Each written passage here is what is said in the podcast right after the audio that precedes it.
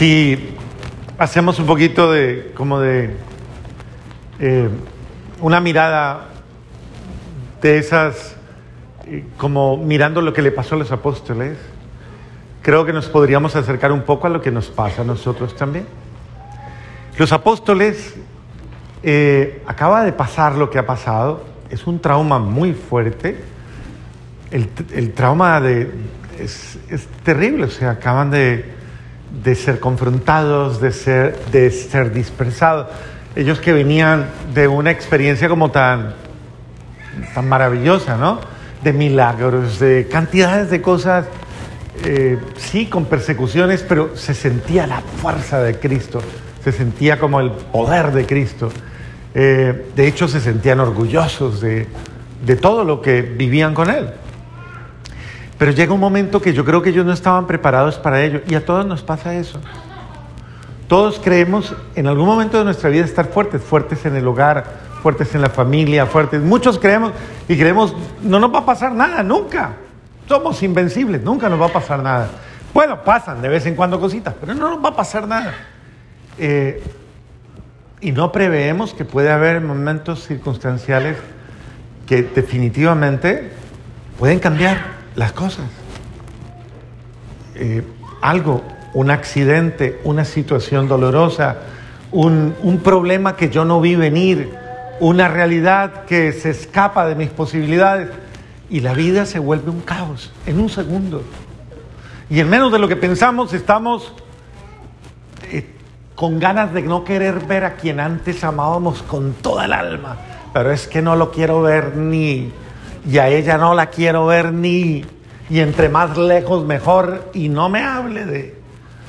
Y, y ese, ese, es el dramatismo humano, venimos de, de, algo dramático, venimos de un momento, de un momento, podríamos decir que eh, fácilmente no se supera, no se supera el hecho mismo de haber visto el odio humano ensañado despreciándote, persiguiéndote y como saciándose en hacerte daño. Es impresionante. Claro, uno cuando los ve así, entonces, porque uno podría llegar a pensar en un momento determinado, es pero tan cobardes esos apóstoles, es pero tan flojos, es pero tan... ¿Usted qué hubiera hecho en la noche de Getsemaní? ¿Hubiera salido corriendo o usted se queda ahí? ¿Usted sale corriendo o se queda ahí? Era un momento supremamente confuso.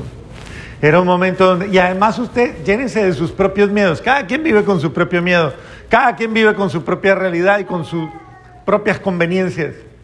Y cuando la cosa se pone verdaderamente difícil, grave, cada quien reacciona de una manera diferente. Hay unos que se callan, se y vuelven introspectivos y se meten en sí mismos y se bloquean. Hacen como un caracol. ¿Han visto lo que hacen los caracoles? ¿Sí? Los caracoles, cuando todo está suave, asoman la cabeza y van bien, ¿sí o no? Pero cuando algo pasa, se meten en su concha, la cual vienen construyendo desde hace mucho tiempo, ¿no? Mucho tiempo. Porque ese es uno de los dramas del caracol. Se pasa toda la vida, toda la vida construyendo un edificio superior a él para esconderse. Y adivine qué hace el resto de la vida después de que lo construye. Arrastra su edificio.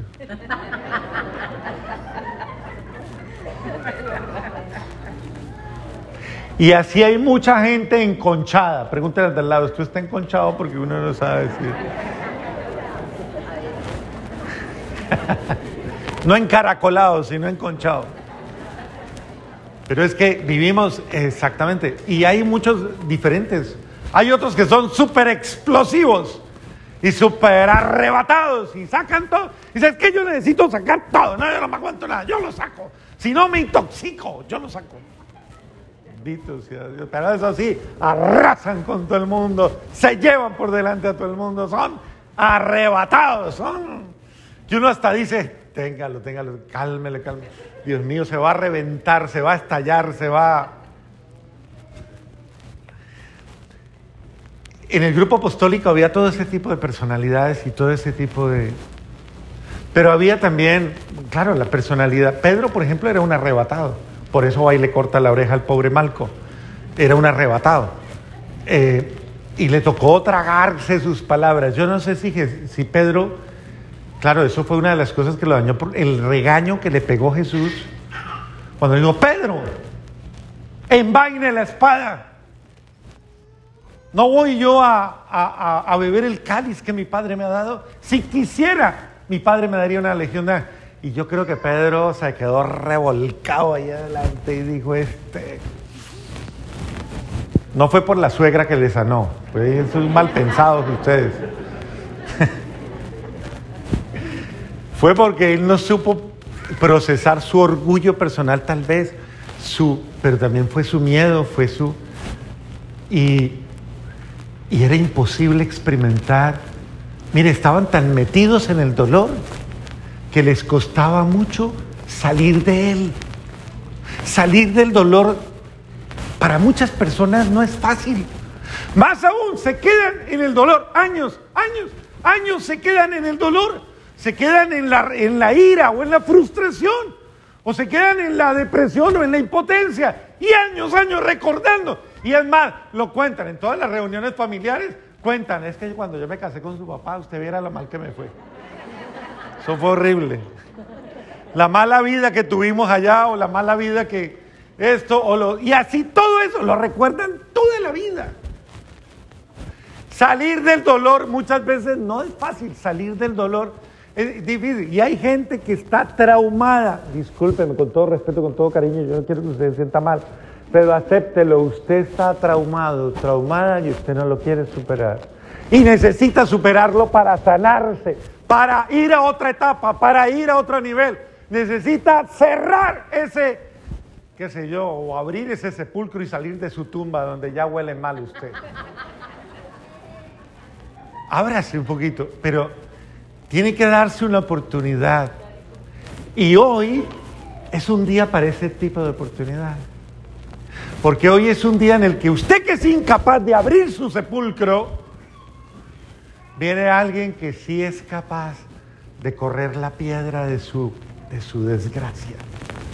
Él sí quiere y quiere correr esa piedra, quiere quitarle las, eh, todo, las mordazas que usted tiene, porque puede que usted está mordazado. Ahorita con la máscara no se sienta mordazado. Eso es, esa es una de las formas.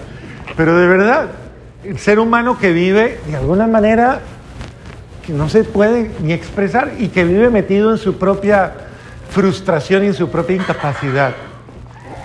Y los apóstoles lo vivieron, o sea, no es extraño que a nosotros también nos pase. Y eso que ellos vivieron aventuras maravillosas con Él, salieron, hicieron cantidades, milagros, proezas, todo el mundo los perseguía, los admiraba, los...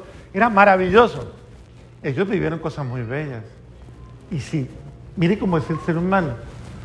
Sin embargo, a pesar de haber vivido cosas tan grandes, tan grandes, tan grandes, en el momento de la crisis, todo el mundo Y Jesús quedó solo. Por eso no se asuste si su marido la deja o su mujer lo deja.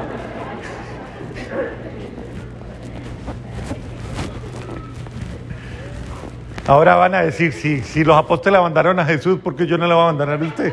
Claro, claro. Pero lo que yo sí quiero que vean por un instante es que no es fácil. No es fácil desbloquearse y volver a ser yo.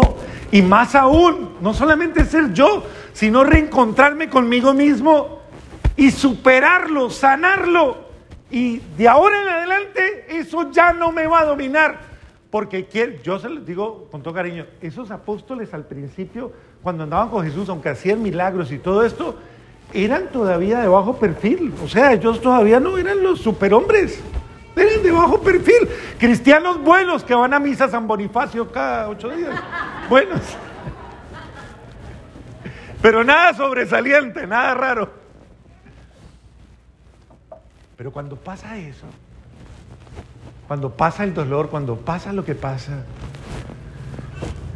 eh, ellos por sí solos no pueden. De hecho, están encerrados. Y eso es lo que vamos a ver todos estos días. Están encerrados en su miedo. Están metidos. Estos, por ejemplo, no alcanzan a reaccionar. María Magdalena, bendito sea Dios, ella en su... Claro, miren la gran diferencia de María Magdalena. María Magdalena, a diferencia de los apóstoles, ellos habían vivido todo el tiempo tranquilos, sanos, eran muchachos buenos, de verdad. De pronto Mateo, que era, le gustaba la platica y le gustaba la vida licenciosa, era fregadito el hombre, ese sí, Mateo. Eh, pero Pedro era más tranquilo, era mal geniado, atravesado, pero, pero no era... Eh, bueno, Judas sí tenía mañas, ese sí tenía mañas, era mañosito, mañosito. Pero, pero en términos generales, eran buenos. En cambio, María Magdalena, esta desde chiquitica se había acostumbrado a ser eh, cabra. ¿Cómo se le puede decir? Casquisuelta, era alborotada, era fregada, era... Esa sí andaba, pero claro, ella creía que era feliz hasta el día en que se dio cuenta que ella era una infeliz, que todo lo que había hecho se gastó su juventud, su fortuna, porque era una mujer millonaria, se, era viciosa, se gastó su vida y era una infeliz, era una condenada en vida, era una endemoniada, era una mujer oprimida, era una mujer despreciada, señalada, era una mujer muy mal vista. Tuviera todo el poder que pudiera. Y todo el que la miraba la usaba, la miraba para usarla. Y nunca nadie la había amado, nunca nadie la había tratado, nunca nadie la había valorado como Jesús cuando se encontró con él. Entonces esta mujer que todo el tiempo había vivido en su cárcel de pecado, en su desgracia, en su realidad, cuando encuentra a Jesús, ella no lo quiere perder y no le tiene miedo a afrontar lo que sea por amor a Él. Es la valiente, una de las valientes de, este momento. Pero precisamente porque, porque ella sí supo lo que era no tenerlo. Cuando lo encontró, no quiso perderlo. En cambio, los apóstoles que lo tuvieron siempre, lo disfrutaron siempre, Llegó un momento en el que se plantearon y lo dejaron, lo perdieron. Eso es lo que pasa en muchos hogares. Cuando usted no ha valorado lo que es no tener un hogar bueno, no tener un verdadero hogar, no tener una familia. Por eso muchos en su, disculpen, no quiero que nadie se sienta mal, pero muchos en su segundo matrimonio lo hacen mejor. Aunque hay muchos que vuelven y repiten la misma historia.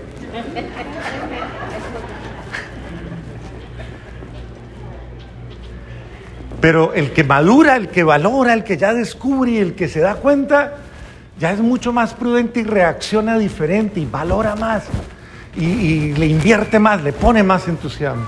Pero el que no, el que, el que va de primerizo y, sencillamente va a, en esa primera relación de familia eh, con todo su ímpetu a hacer lo que quiera, muchos de esos destruyen su futuro, destruyen su realidad y por eso abandonan su hogar. Es duro, pero eso es el drama humana. Y esta mujer, por ejemplo, no quería perder a Cristo. Los apóstoles quedaron incapaces de volver, incapaces de retomar. ¿Con qué cara? ¿Cómo? Comenzaron a reunirse entre ellos y a darse algo de ánimo, pero no salían.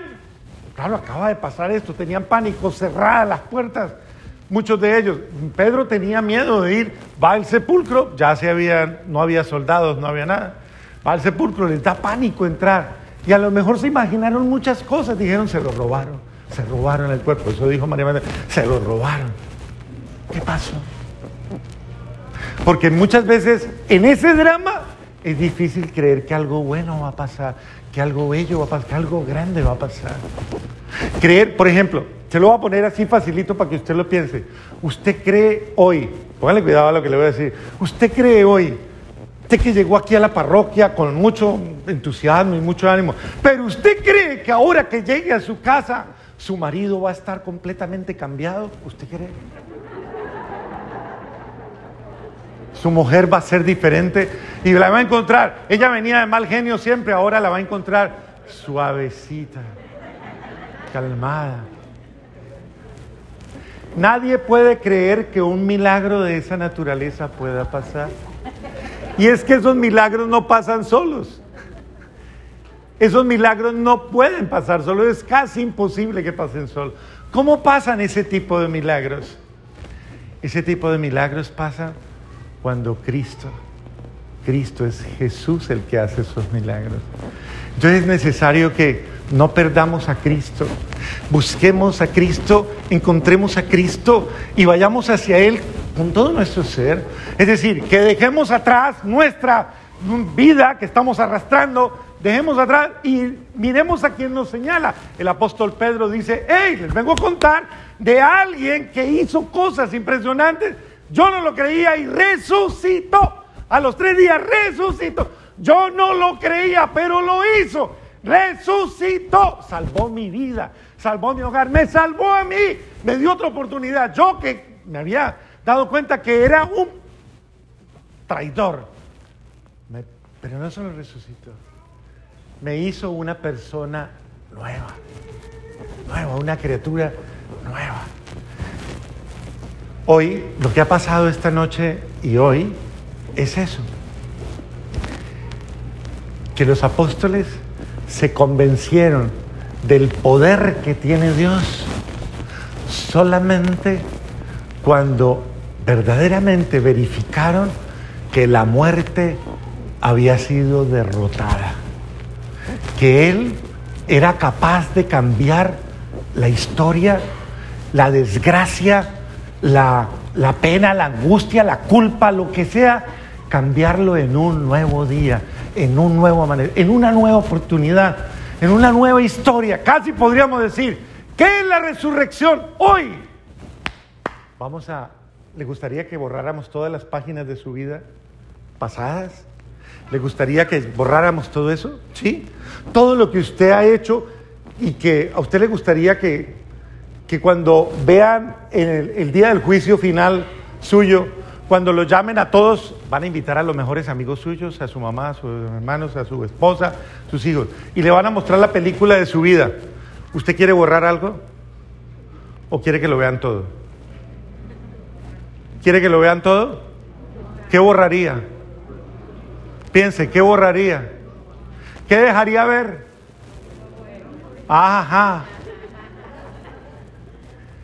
Pues hoy lo que está sucediendo con la resurrección, lo que pasa con la resurrección es que por misericordia de Dios, por un acto maravilloso de Dios, por un acto que solo Dios puede hacer, un día como hoy, Dios puede cambiar tu historia de tal manera que todo lo que pasó antes, que todo lo que sucedió, que todo tu fracaso, toda tu desgracia, toda tu vida en la que no encontraste manera de ser feliz, todo eso desaparezca de tu vida, quede borrado.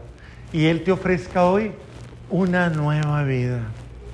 Es decir, esto es aceptar la resurrección. Creer firmemente que el buen Dios hoy puede hacer un cambio maravilloso en mí. ¿Y qué es lo único que yo necesito hacer? Sencillamente, humildemente, aceptarlo, acogerlo y decir, está bien, hazlo en mí, hazme una criatura nueva. Yo quiero que lo hagas hoy y que no pongas resistencia. ¿Y cómo pasa eso, Padre? Pues miren, es más fácil de lo que usted se imagina. La única manera es rendirse totalmente en el corazón y en el ser y dejarlo hacer. Les decía en la misa de esta mañana, en las nueve y media, también esto que quiero decírselos a ustedes. Ustedes no se imaginan lo difícil que es hacer que una persona que le llega a uno, por ejemplo, uno como cura, como terapeuta espiritual, porque nosotros los curas somos terapeutas espirituales, somos el psicólogo barato del pueblo, porque vaya a una sesión de psicología y verá cuánto le cuesta. Entonces, vaya donde el psicólogo barato, ¿quién es? El cura. El cura y que le haga la terapia. Pero hacerle terapia a una persona es tan difícil. ¿Por qué? Porque regularmente cuando una persona llega, le cuesta demasiado soltar sus cargas, soltarlas, entregar su basura, dejarlas y no volvérselas a llevar. Le cuesta demasiado. Y de hecho vive muy tensa, muy tensa, muy, muy estresada. Uno de los problemas es que la gente no vive tan tensa. Se lo voy a demostrar. ¿Quiere que se lo muestre? Suelte los hombros, suéltelos. Déjenlos caer los hombros. Las piernas, suelte las piernas. Usted muchas veces en su ser está respire profundo, respire bien hondo, bien hondo. Ahora sí, suéltese. Aprenda a soltarse, aprenda a entregarse. Eso es lo único que usted tiene que hacer con Dios. Le hago una pregunta. ¿Dios existe para usted? ¿Existe para usted? ¿Sí existe? ¿Usted cree en Él? ¿De verdad usted cree? Muy bien. Si usted cree, es sencillo, la resurrección es cierta.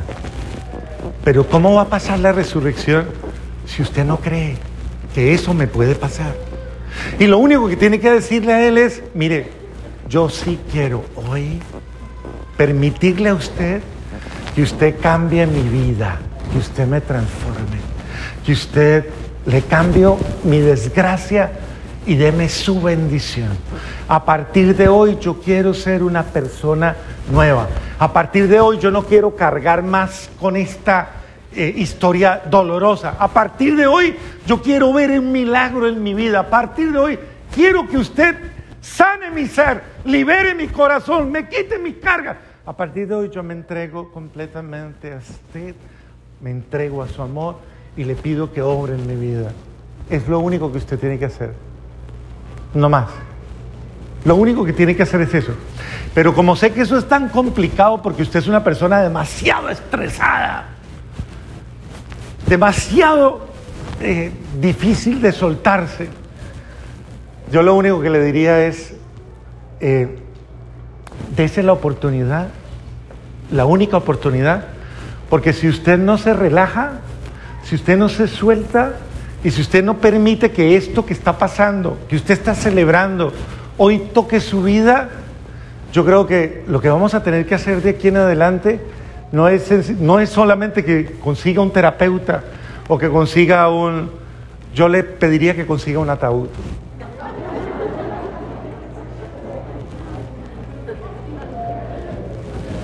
Porque el que no quiera hoy entregarle a Dios su vida y dejar que Él la transforme, no va a vivir entre los vivos, va a vivir entre los muertos. Y Jesucristo se está llamando hoy a que le entregues toda tu desgracia y que vivas. Y te está diciendo, ya no más. No vivas como si estuvieran, dame la oportunidad de darte la alegría de la resurrección, del perdón, de la tranquilidad, del amor y sánate de todo lo que te está haciendo daño. Eso es tan fácil, tan fácil como romper ataduras este día. Por ejemplo, romper una de las ataduras más fáciles que le cuesta a la gente. Voy a romper la atadura de las malas relaciones que tengo, la atadura de la mala relación con mi familia, con mi esposo, con mi esposa. Si yo le digo en este momento a usted que, que si yo en este momento le propongo a usted experimentar la resurrección, ¿usted sería tan dócil de dejarlo hacer? A pesar del calor, yo sé que se están cocinando, que todo esto está bueno, es sauna gratis, aprovechenlo. Y bajamos kilos. Y si le da calor, pues piensen en mí, vea. Imagínense cómo está la cosa. Y estamos hirviendo. Pero piénselo en este momento, ¿quiere vivir? ¿Usted quiere vivir la resurrección? Es tan sencillo como volteese y dígale al otro, pónganse de pie, pónganse de pie, pónganse de pie.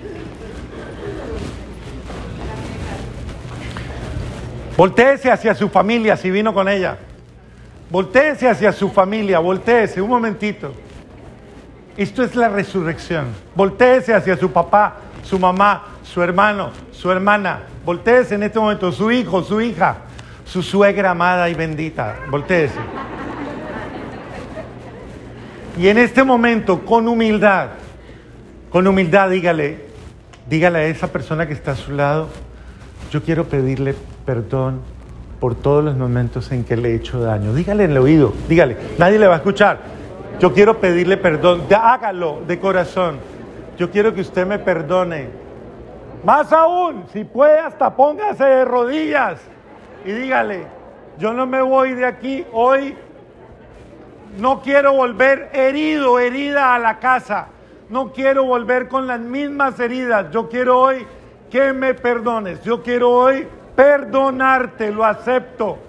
Me cuesta, pero lo hago. Hoy quiero vivir la resurrección. Hoy. Dele un abrazo, pues, a su familia. No aproveche con nadie más. Su familia. Y dígale, con este abrazo sello un pacto de cariño, de ternura. Hoy resucitamos juntos.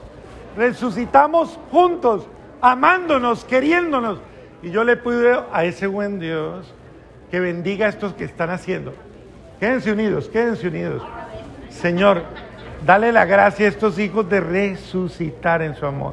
Y si la persona con la que tienen el peor problema no está aquí, Señor, que ellos en esta familia abracen a esa persona. Si usted está solito, solita, abrace y diga, yo voy a abrazar aquí en mi ser a ese o a esa que me duele, que me hiere. Y quiero resucitar, Señor. Quiero hoy sea mi resurrección. Hoy abre mi sepulcro, Señor, y rompe las ataduras de mis vendas y dame la gracia de perdonar a mi hijo, hija, esposo, madre, amigo, a quien me haya herido y me haya negado y me haya dejado sola, sola, traicionado. Hoy quiero resucitar.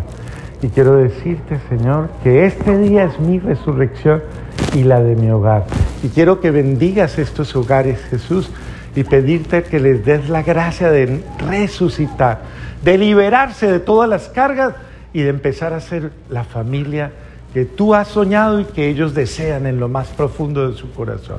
Por eso los bendigo en el nombre del Padre, del Hijo y del Espíritu Santo. Ya los puede besar, ya la puede besar.